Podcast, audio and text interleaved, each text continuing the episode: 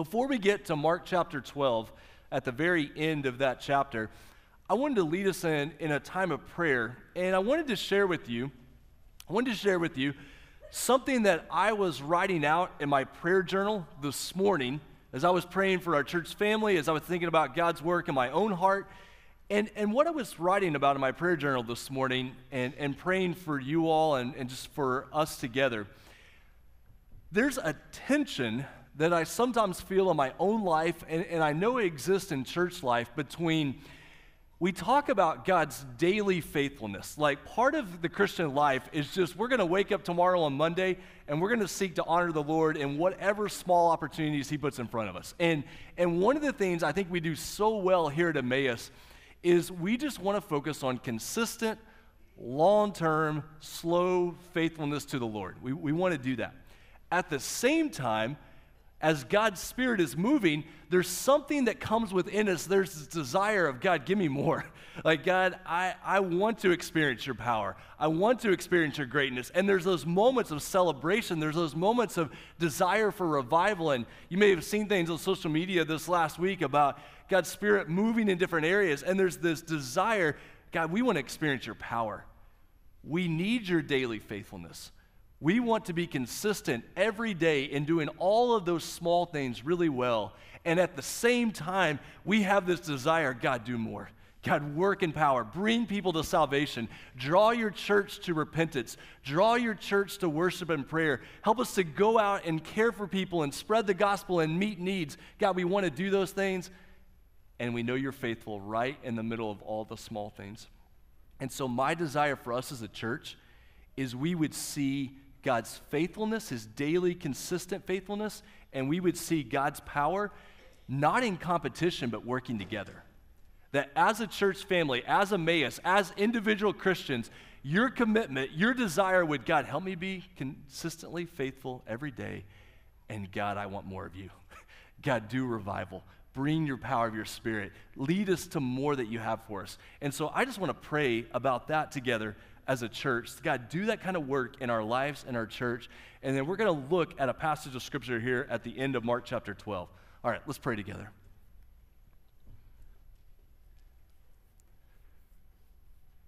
God, my heart is so burdened right now for our church family, for my life, for our nation, our world.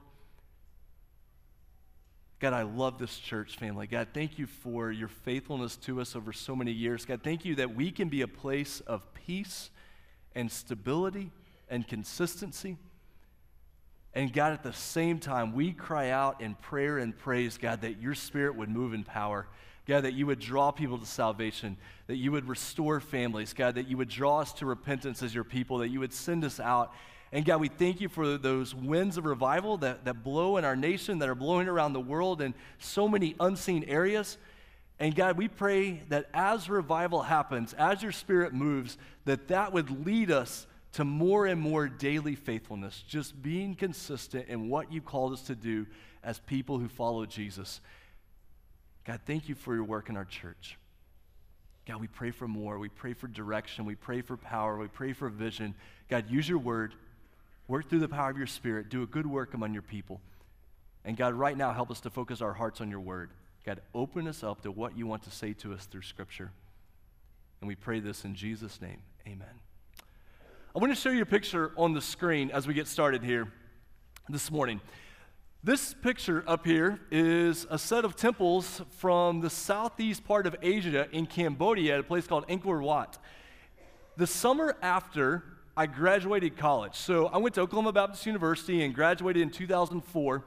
That summer of 2004, I went with a group of students to Southeast Asia, and we were in this area of Cambodia near these temples, in an area of Cambodia called Siem Reap. And so we were in this area of Cambodia, and we would go and visit these temples, and in the process, we got to make connections with some of the young Buddhist monks in the area. And we were teaching English to a school where most of the students were being trained in tourism, because there were a lot of tourists coming to see these temples, see this area of Southeast Asia, to come to Cambodia after terrible atrocities that they experienced in the 70s and 80s. And so all these students, where we were teaching English, they were learning hospitality and tourism and things like that.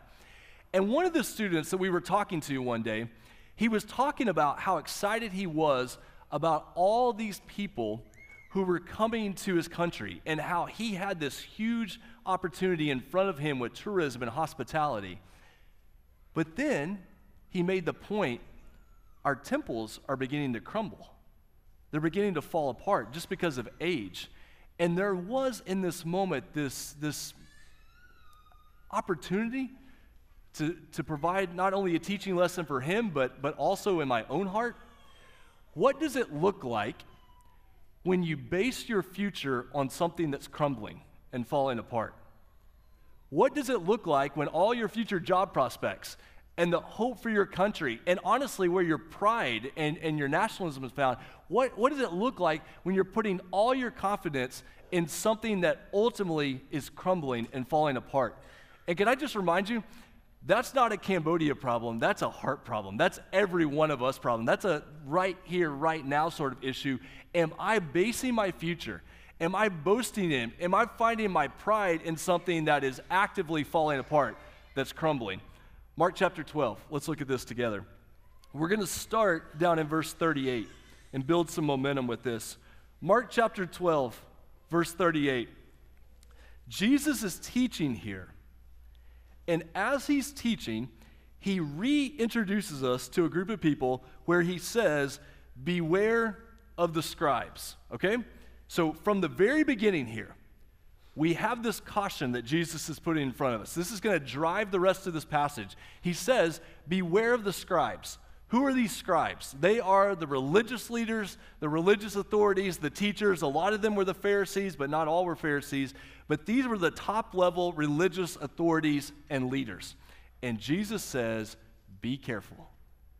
Beware of those who find themselves in a place of religious authority and religious teaching. You need to be aware of what's going on there. I wanted to put in front of you something that I think will be helpful for you. I know it's been really helpful for me, is this idea of how do I evaluate someone who's in a place of spiritual leadership or spiritual teaching? How do we identify false teachers? How do we identify people that you're like, ooh, major yellow flags, like we need to be careful there? And if it feels awkward that a person standing on stage teaching about a religious topic is saying, we got to be able to evaluate religious teachers, let it feel awkward, and also let it feel like all 10 fingers need to point back at me. Like we need to be really careful how we approach this topic. How do you evaluate, how can you beware of someone who is in a place of religious authority or teaching? Focus on their content, their character, and their community, who is around them. So the content, what they're teaching, and you see this little plus sign, minus sign, multiply sign, divide sign. Let me give you something that's really helpful for evaluating religious teaching, okay? If the teacher adds to Scripture, if the teacher subtracts from who Jesus is, if the teacher multiplies the requirements for salvation, or if the teacher likes to divide up the church into small chunks, so if you're not part of their little part of the church, you're not really a Christian or you're not really a part of the church. So if they add to Scripture, if they subtract from who Jesus is, that he's not fully God, fully human, if they multiply what's required for salvation, in other words, in order to be saved, you have to do X, Y, and Z, and then you're really saved, or if they divide the church, major alarms, major yellow flags going off. You're looking for that content. But we know that in the New Testament, it's not only content that determines a person's teaching, it's their character as well. It's how are they living their lives? Do their lives show the fruit of God's Spirit and God's Word? And who do they bring around them? We know you can learn a lot about a person by who they put around them. Are these just yes men? Do they never receive criticism? Do they never receive feedback? Do they only have people around them who worship them and who like to be around them? Who is around somebody tells us a lot about what's going on in that person's heart. And so when you're evaluating a leader or you're evaluating a teacher, what do they teach? What's their character? And who's around them? And Jesus here says, beware of the scribes. Why? Why to beware of the scribes? What's going on here? Look at the next part of verse 38, the second half there. They like to walk around in long robes, and they like greetings in the marketplaces, and they have the best seats in the synagogues and the places of honor at feasts.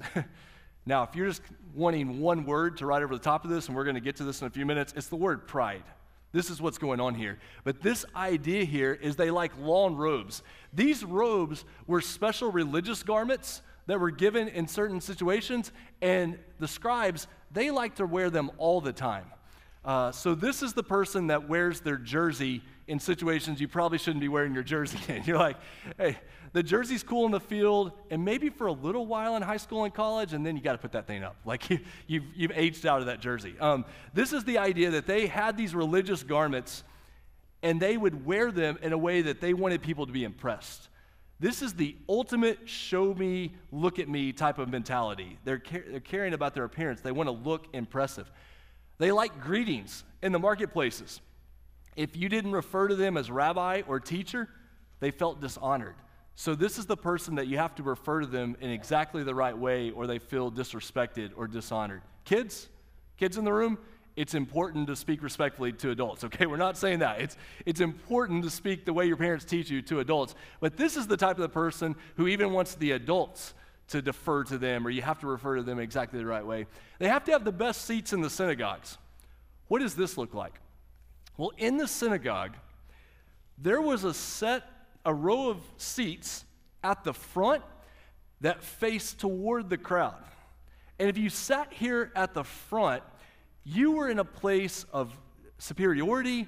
You were in a place of judgment. You were judging the people who were listening to what was going on. So if you can imagine a row up here, we're a good Baptist church. Most people hate the front row. I've got a few people in the front row, but an ultimate front row that's right here, turned around facing you. Number one, think of how awkward that would be. But the sense that if you're on this front row, you don't need to receive the teaching. You feel like your only job is to judge the people out there. And that's what's frustrating here, that they only want the best seats in the synagogues, and they want the places of honor at feast. This is that great comment from the book of James in the New Testament, where in the book of James, James tells the church, be really careful if there's a wealthy person that walks into your church and a poor person that walks into your church. Be very careful that you don't give special honor or attention only to that wealthy person because you think you can get something from them. That's not how the church works. And these religious leaders, they wanted the places of honor. They wanted to look impressive when they went to banquets or they went to parties. What's the next verse? Verse 40. What else do? They devour widows' houses, and for a pretense make long prayers. And they will, Mark says, or Jesus says here, they will receive the greater judgment or the greater condemnation. What else do we know about these religious leaders?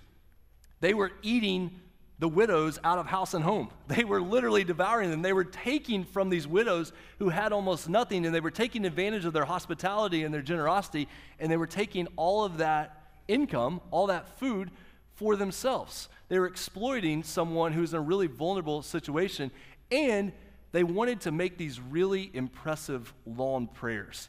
They wanted to impress other people with their religious language. Another thing that commentators think is going on in this situation is what they were doing is they were showing up to these widows' houses, and they were charging the widows for their super long prayers that they were making. So imagine that myself or one of our leaders or one of our deacons showed up to a widow's home and says, I'm going to pray for you, and I'm going to charge you by the minute, you know, like in a true legal lawyer situation. I'm going to pray for you, and the longer I pray for you, the more impressive it's going to be, and you're going to pay me by the minute. This is the idea. You're just taking advantage of someone who's in a vulnerable situation. Okay, quick side note. Let's talk about deacon ministry just for a minute. I know if you're not familiar with church life, you hear the word deacon, and that could bring up all kinds of surprising ideas, or what does it look like for a deacon to be in a church? In a church like Emmaus, we have certain people in the church, certain men in the church who are identified as deacons, who are called as the church to serve in this role. You may have grown up in a church where the deacons had a good bit of governing power. They made a lot of decisions for the church. They were constantly battling with the pastor over what the church should do about particular situations. At Emmaus, our deacons, their main role is to care for widows. Like at the end of the day, that is the core of deacon ministry at Emmaus, is that widows who are in a difficult place, they have someone who is checking on them regularly, caring for their needs, doing whatever is necessary. The deacons at Emmaus also lead out in making sure needs in the church don't fall through the cracks, making sure people are served. Sometimes people will hear that you have, 25 or 30 people serving as deacons, and they say, well, doesn't that actually hinder other people from serving? It could, but it better not. It could, but it better not. The way deacon ministry works is deacon ministry in a church should accelerate service. It should create momentum for service in the church. It shouldn't create a bottleneck. As deacons serve, it leads others to be able to serve. Our church should grow in serving people because of the work that deacons are doing. I love the way David Platt, a pastor up in Washington, D.C., the way he puts it. Pastors in a church are servant leaders. Deacons are leading servants. So in a church, pastors serve as servant leaders, and deacons are leading servants. They are leading the way, creating momentum for service in the church. Why do I say this at Emmaus? Well, number one, we better not be a church that's devouring widows' houses. And we better not be a church that's exploiting widows in any way. We're not going to stand for that in any way. So we have deacons who are seeking to do that. Also, the reason I say this is we have a vote coming up, not this Sunday night, but next Sunday night, on the next group of deacons here at Emmaus. We'd love for you to be a part of that. It's a great opportunity to find out more that God's doing in our church family. And I wanted to put that in front of you, but I also wanted to say this because if you haven't been around Emmaus, you may be unfamiliar with how deacons work. And so deacons are out there making sure we're not doing what is mentioned here in verse 40. Okay, go to verse 41. Let's keep rolling. So what happens in verse 41? Jesus sat down opposite the treasury, and he watched the people putting money into the offering box. On the walls, as you exit, at each of the exit doors here at Emmaus, we have a black box where people put their offering, or if you're a guest today and you fill out that little guest card and say, hey, would you contact me for prayer, or I want to attend the lunch, you put in that little black box. The offering boxes that Jesus is talking about here, they're shaped like a trumpet. And so there would be 13 of these boxes that were placed around the treasury. And as you put your money in there, it would jingle jangle on the way down, as like the money would go in. And there was this like impressive display of look how much money I'm putting in here. And so people would come along and they would put their offerings in these different 13 trumpet-shaped receptacles that are around there. Verse 42. Many rich people are putting in large sums of money, and then a poor widow came. Now, this is important. We just heard about a widow, what happened to them earlier because of the religious leaders. Now we have this poor widow who's coming and putting in 2 small copper coins, which make a penny. We're going to hear more about this widow in a minute, but let's keep going. Verse 43, Jesus called his disciples to him and said to them, "Truly I say to you, this poor widow has put in more than all those who are contributing to the offering box, for they all contributed out of their abundance." They gave out of the leftover. They gave out of the surplus, the overflow. It didn't hurt them in any way to give in this way. They gave a lot of money, but it was out of the surplus. But she, out of her poverty, has put in everything she had, all she had to live on. And then chapter 13, verse 1. Chapter 13, verse 1, as he came out of the temple, one of his disciples said to Jesus, "Look, teacher, what wonderful stones and what wonderful buildings." And Jesus said to him, "Do you see these great buildings? There will not be left here one stone upon another that will not be thrown down." This is that imagery that the disciples look at this beautiful, massive temple complex. They could never imagine the temple going away. And Jesus says, be careful about putting your pride there. Be careful about boasting in that building, because one day that building's not going to be there anymore.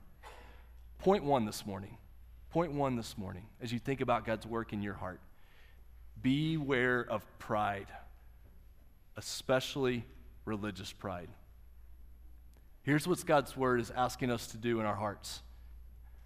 Look inward and say, where is pride at work in my heart? Where is religious pride at work in my heart? Where is religious pride at work in our church?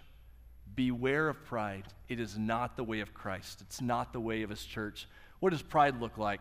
Well, showy clothes, but more than showy clothes, it's just this look at me mentality. This idea that I'm primarily concerned about my appearance. I'm concerned about how people think about me. I want to draw attention to me instead of drawing attention to Jesus. That's the concern. That's what's going on here. I want people to be impressed by me more than I want them to look toward Jesus. You say, well, that wouldn't happen in a church. It does. It does. And we can all be guilty of it at different times. Demanding honor. You got to speak to me in a certain way. You got to refer to me in a certain way. I need to be above everybody else just a little bit. The danger of that. This idea of I need the best seats at the church so I can turn around and judge everybody else instead of being in a position where you say, what I need most is to receive God's word. What I need most is to receive the Holy Spirit's work in my heart. I don't need to be judging other people until I've been in a position to receive God's word and God's spirit. This sense of entitlement, man, that'll get in the way in a hurry. The sense that I'm due certain things, I'm owed certain things, this idea of entitlement. Exploiting the weak, trying to be impressive with our words, trying to be impressive with our religious language. We work really hard at Emmaus, and if we ever don't do this well, let me know, but we work really hard at Emmaus that if someone comes in here and they're not familiar with the Bible, you haven't been at church in a long time, we want to make sure we're speaking about the things of God in a way that people can understand. Like, if you're ever in a situation and people are trying to impress you with their religious language, there's kind of some alarms that go off. Like, beware of what's going on there, that we're not doing that because we want to be prideful. We want to speak to people in a way that they can understand what's going on. Surplus-only giving. This is the approach to financial giving that says, I'll give if I've got a little bit left over. Or I'll give, but I'm not going to give in a way that hurts or causes any type of need for sacrifice. We'll talk about this some more, but this is this idea of really this money is mine. If I have a little bit extra, I'll give some to the Lord. That's the mentality we're watching out for. And then this idea that we would take pride in traditions or buildings. What do you do when you're in a situation like we are where God's blessed you with a beautiful church building? I probably told you this before. I turn 41 tomorrow, so all my jokes are getting old at this point, so I don't have any new ones. But the people will tell me, man, Pastor Owen, you have a beautiful church. And usually, if I'm feeling snarky at the time, my response will be, well, some of them are, So we know that theologically, the word church is the people gathered together. That's the church. Now, what are they saying when they refer to Emmaus and they say you have a beautiful church? They mean you have a really impressive building that was built in 2008, 2009. And we always have to think about, what do we do with buildings like this? Well, the danger comes if we ever look at that building and that building becomes a source of pride, or that building stands in the way of what God wants to do. Because what's a building like this? And all the buildings we have around us and the work we're doing in the West property, what is all of that? It's a resource. It's nothing more, nothing less. It's a gift that God has given us that we want to receive and we want to steward. When people come to the Discover Emmaus launch, I always tell them, I would feel really bad about having these buildings around us and all this square footage if it sat empty during the week. That would be a major problem. But can I tell you, Emmaus, these buildings do not sit empty during the week. Like, that's one of my favorite parts about our church is how much these buildings are used. And so we can look at these buildings, and if we take pride in them or we say that building is our focus, there's a major problem. But if that building's a gift from the Lord and we're using it for his purposes, I pray that that would bring honor and glory to him. Okay, point number one, we're all susceptible to it. Beware of pride. Point number two, Jesus gives him another idea. He says, instead of being prideful, pursue humility. Let me show you what humility looks like. And this is what Jesus is doing in verse 41. In verse 41, he says, let me show you a different picture than these religious leaders, these scribes. And so he sat down opposite the treasury, and he watched the people putting money into the offering box. Many rich people, just get this feeling of all these rich people who are coming, this huge crowd that's coming, and they're putting all of this money into the offering boxes. And then verse 42, a poor widow came and put in 2 small copper coins, which make just a penny. Kind of a strange translation there in the English Standard. It's probably more equivalent to about $1 or just over $1, but the main point is that she is putting in all she has, and it's not very much. Then verse 43, look at what happens. Jesus called his disciples to him and said to them, "Truly I say to you, this poor widow has put in more than all those who are contributing to the offering box. For they all contributed out of their abundance," verse 44, "but she out of her poverty has put in everything she had, even all she had to live on." What a beautiful picture here. Here comes this widow. She's surrounded by this huge crowd putting in all this money, and she comes humbly with her small offering, everything she has, her entire life, and she is surrendering it to the Lord. What's she doing? She is loving the Lord her God with all of her heart, with all of her soul, with all of her mind, and with all of her strength. Last week, we talked about, what are we called to do? We're called to love God and love others. What has Mark done in his gospel? He says, do you want to know what it looks like to love God and love others? I'll show you. And he brings out this beautiful widow. We don't know if she's beautiful in appearance, but she is beautiful in the eyes of the Lord because she's brought all she has and she's given it to the Lord. Think about some of the other examples in the Gospel of Mark. Think about the rich young ruler in Mark chapter 10. He comes and he wants to follow Jesus. And what does Jesus tell him to do? He says to go sell all that you have and give it to the poor. Give it to the work of the Lord. And what does that rich young man do in Mark chapter 10? He can't do it. He goes away sad because he was rich. And here's this widow who's given herself fully to the Lord. She is doing what you find the church at Macedonia doing in 2 Corinthians chapter 8. Let me show you a verse from 2 Corinthians chapter 8. Paul's talking about the church in Macedonia, and he says, in a severe test of affliction, their abundance of joy and their extreme poverty have overflowed in a wealth of generosity on their part. When you read a verse like that, you feel like all the parts don't fit together the way you would think that they would fit together. Here's a church that's experiencing terrible affliction. They have extreme poverty, but what else do they have in the middle of that? They have abundant joy because of the work that God has done in them. What they've experienced is they trusted in Jesus and experienced his salvation. And so even out of their poverty overflows an abundance of wealth. Just for a quick moment, I want to talk about financial offerings, giving in a church family. We run into a passage like this with this widow giving her last 2 coins, giving all she had. How do we think about financial giving in a church? One of the things we'll talk about next Sunday night at the business meeting when we vote for our deacons, we'll also talk about our finances from last year and what's going on this year and some incredible things to report to you. But when we think about financial offerings in the church, the cost to the giver, Scripture says, is greater than the amount given. In my experience pastoring, and admittedly, it's limited, but in my experience pastoring, the number one thing that keeps people from giving financially to the church is the statement, I don't have much to give. It's just, sometimes there's embarrassment. Sometimes it just feels like it's just not going to matter. There's a lot of people here who can give more than I can give. I don't have much to give. Can I tell you from Scripture, and specifically this morning from Mark chapter 12, it is not the amount that you give.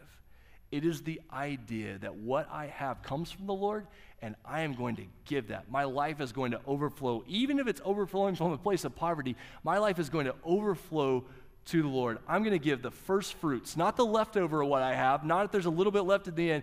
The very first of what I have, I'm going to give as a free will offering to the Lord. No one's exploiting me. No one's manipulating me. No one's forcing me to give. I am giving because God is good. And I want to see the church build up, and I want to see the gospel advance. God, let us give in those ways. One of the quotes we love here at Emmaus is that we have nothing to prove, we have no one to impress, just Jesus to serve. When you think about giving financially to the church, you don't have to prove anything to anybody. You don't have to impress anybody. Your only calling is to serve Jesus and his church and the mission that he has put in front of us. And so we want to be faithful in that. So we're going to beware of pride. Emmaus, let's not not be a church that's known for pride. Let's pursue humility. And the question is, how do you do that? And that leads us to our last point, number 3.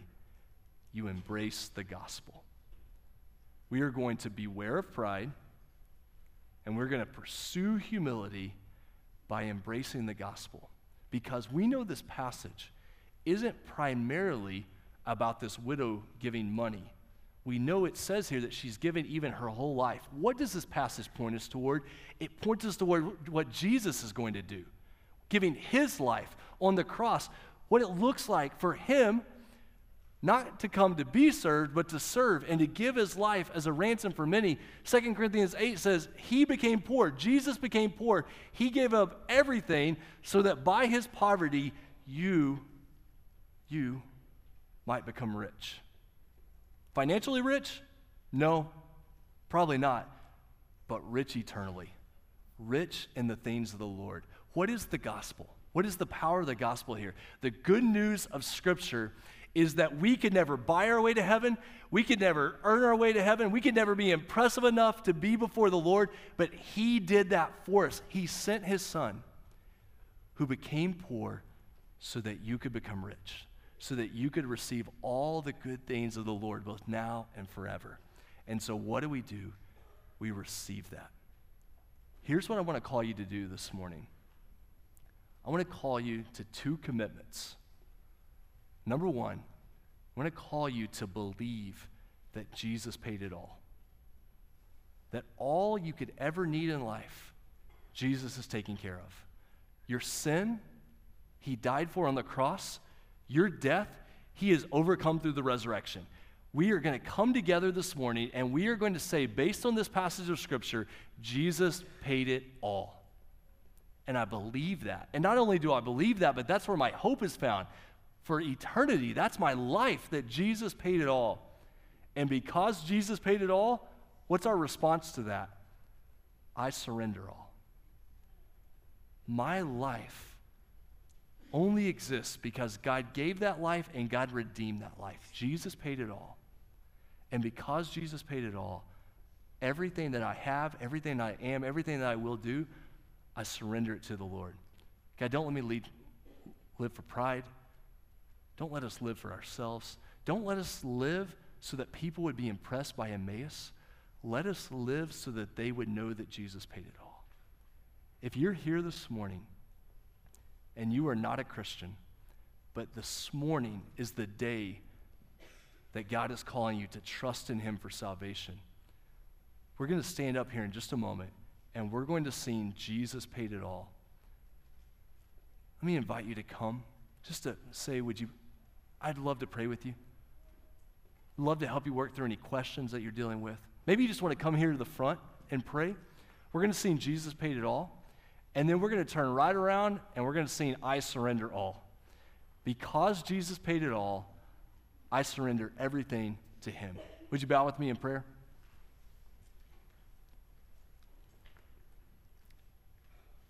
God, we know that when we look at our lives, when we look at the world, when we think about churches